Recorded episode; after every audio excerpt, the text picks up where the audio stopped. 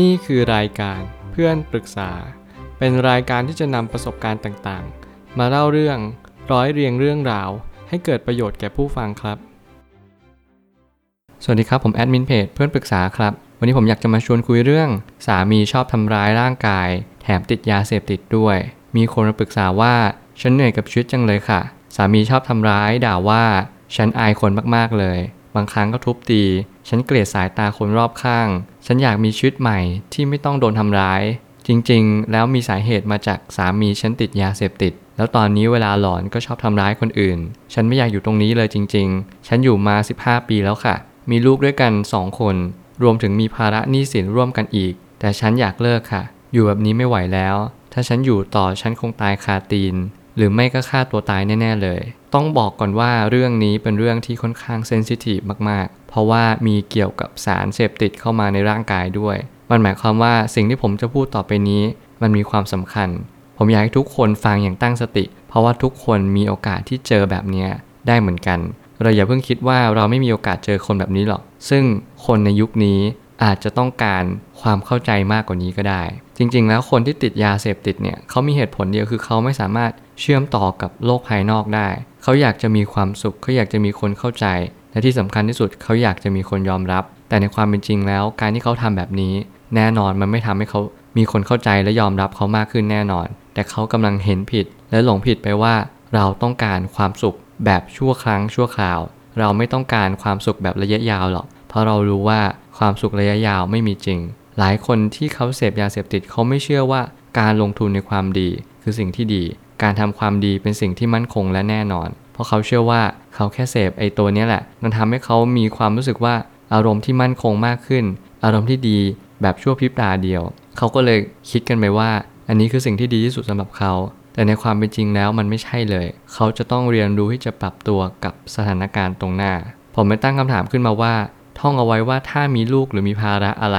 ก็ตามแต่ที่ต้องร่วมกัน เราจะต้องอดทนให้ได้มากที่สุด เท่าที่ทำได้ เมื่อไหร่ก็ตามที่เราเจอปัญหาแบบนี้ เราต้องท่องและเราต้องพยายามย้ำเตือนเราว่า เราต้องอดทนให้มากที่สุด หมายความว่าคุณอย่าเพิ่งท้อถอย เพราะว่าการท้อถอยของคุณเนี่ยมันไม่ได้ช่วยทำให้ชีวิตคุณดีขึ้น เพราะว่าถึงแม้คุณจะเลิกกับเขาไป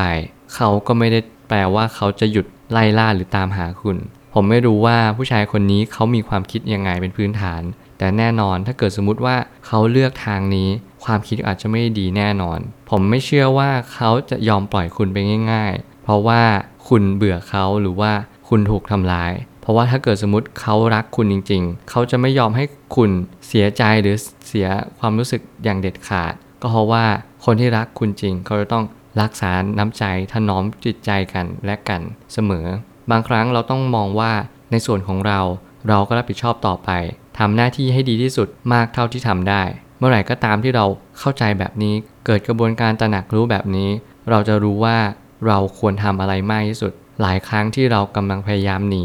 หลายครั้งที่เรากำลังผลักภาระ เพราะว่าเรามองว่าเราเจอต่อชีวิตแล้วเราเจอทางตัน นี่คือสิ่งที่ลำบากและยากเย็นเหลือเกิน สิ่งที่ยากลำบากจริงๆเนี่ยมันไม่ใช่ว่าเราเจออะไร แต่เราคิดยังไงกับสิ่งที่เราเจอ ผมอาจจะพูดในฐานะที่ผมอาจจะไม่ได้มีแฟน ติดยาเสพติด แต่ผมก็เคยมีเหตุการณ์ที่เราได้คลุกคลีกับคนที่ติดยาเสพติดเช่นเดียวกัน มันยากมากๆ ที่เราจะก้าวข้ามผ่านมันไปได้ แต่ผมเชื่อว่าทุกคนสามารถก้าวข้ามผ่านไปได้ เราต้องรู้จักตัวเอง เราต้องมีสติ และสิ่งที่สำคัญ เราจะต้องอย่าให้มันแย่ลงไปกว่านี้ คุณจะต้องพยายามบอกรักเขา คุณพยายามอย่าหนีจากเขา สิ่งที่คนติดยาเสพติดมีแค่เหตุผลเดียว เขาต้องการคนเข้าใจ แค่นั้นเอง ถ้าเกิดสมมุติว่าคุณสามารถที่จะบอกเขาได้เสมอว่า ฉันเข้าใจคุณ ฉันรักคุณ ฉันจะไม่ทิ้งจากคุณไปไหน ผมเชื่อว่าอาการติดยาของเขาอาจจะทุเลาลง หรือบรรเทาลงไปจริง ๆ เพราะว่าเมื่อไหร่ก็ตามที่เขารู้สึกว่ามีความรักเข้ามาหาเขา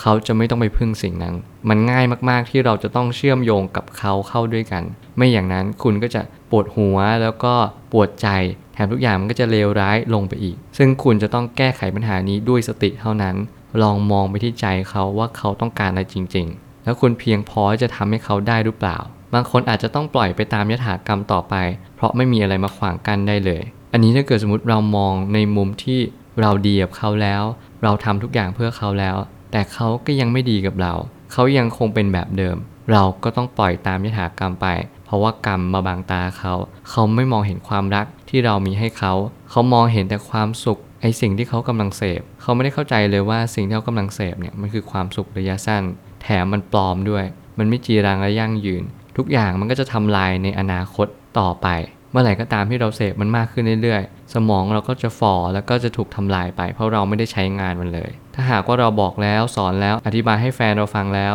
ก็สุดแท้แต่เหตุปัจจัยได้เลย นี่คือการปล่อยวางแบบขั้นสุดท้ายที่คุณจะต้องตัดใจ ปล่อยวางแล้วก็ถอดปลั๊กอะไรก็แล้วแต่ คุณจะต้องทำแบบนั้นเพื่อให้คุณมีความสุขในการใช้ชีวิตต่อไป เมื่อไหร่ก็ตามที่คุณเรียนรู้ในการใช้ชีวิต ผมอยากให้คุณระลึกเสมอว่า คุณจะต้องมีพลังในการใช้ชีวิตต่อไป อย่าให้เหตุการณ์ในชีวิตมันมารุกล้ำหรือคุกคามคุณ เพราะว่าเมื่อไหร่ก็ตามที่คุณมีสติเพียงพอตั้งมั่นเพียงพอ ปัญญาคุณจะเกิดขึ้นมา และคุณก็จะสามารถหาหนทางในการแก้ไขปัญหาชีวิตได้ สุดท้ายนี้อย่าลืมที่จะมีจุดยืนเป็นของตัวเอง อย่าลืมว่าตัวเรายังต้องรักตัวเอง ต้องมีลูกให้ดูแล ห้ามลืมเด็ดขาด นี่คือสิ่งที่สำคัญที่สุดที่คุณจะต้องระลึกเสมอ อย่าลืม อย่าปล่อยและก็อย่าเพิกเฉย คุณจะต้องระลึกรู้เสมอว่า คุณก็ยังมีคุณ คุณยังมีลูก และลูกอาจจะเป็นอนาคตของคุณก็ได้ คุณจงรักษาสิ่งที่มีอยู่ และอย่ามองสิ่งที่มันล่วงไปแล้ว อะไรที่คุณดูแลได้คุณทำอะไรที่คุณดูแลไม่ได้ อย่าไปสนใจ เพราะว่าคุณทำเต็มที่ที่สุดแล้ว บอกกับตัวเองแบบนี้ ผมเชื่อว่าทุกปัญหาย่อมมีทางออกเสมอ ขอบคุณครับ รวมถึงคุณสามารถแชร์ประสบการณ์ ผ่านทาง Facebook Twitter และ YouTube และอย่าลืมติด Hashtag เพื่อนปรึกษาหรือ f r ร e n d t a l k ด้วยนะครับ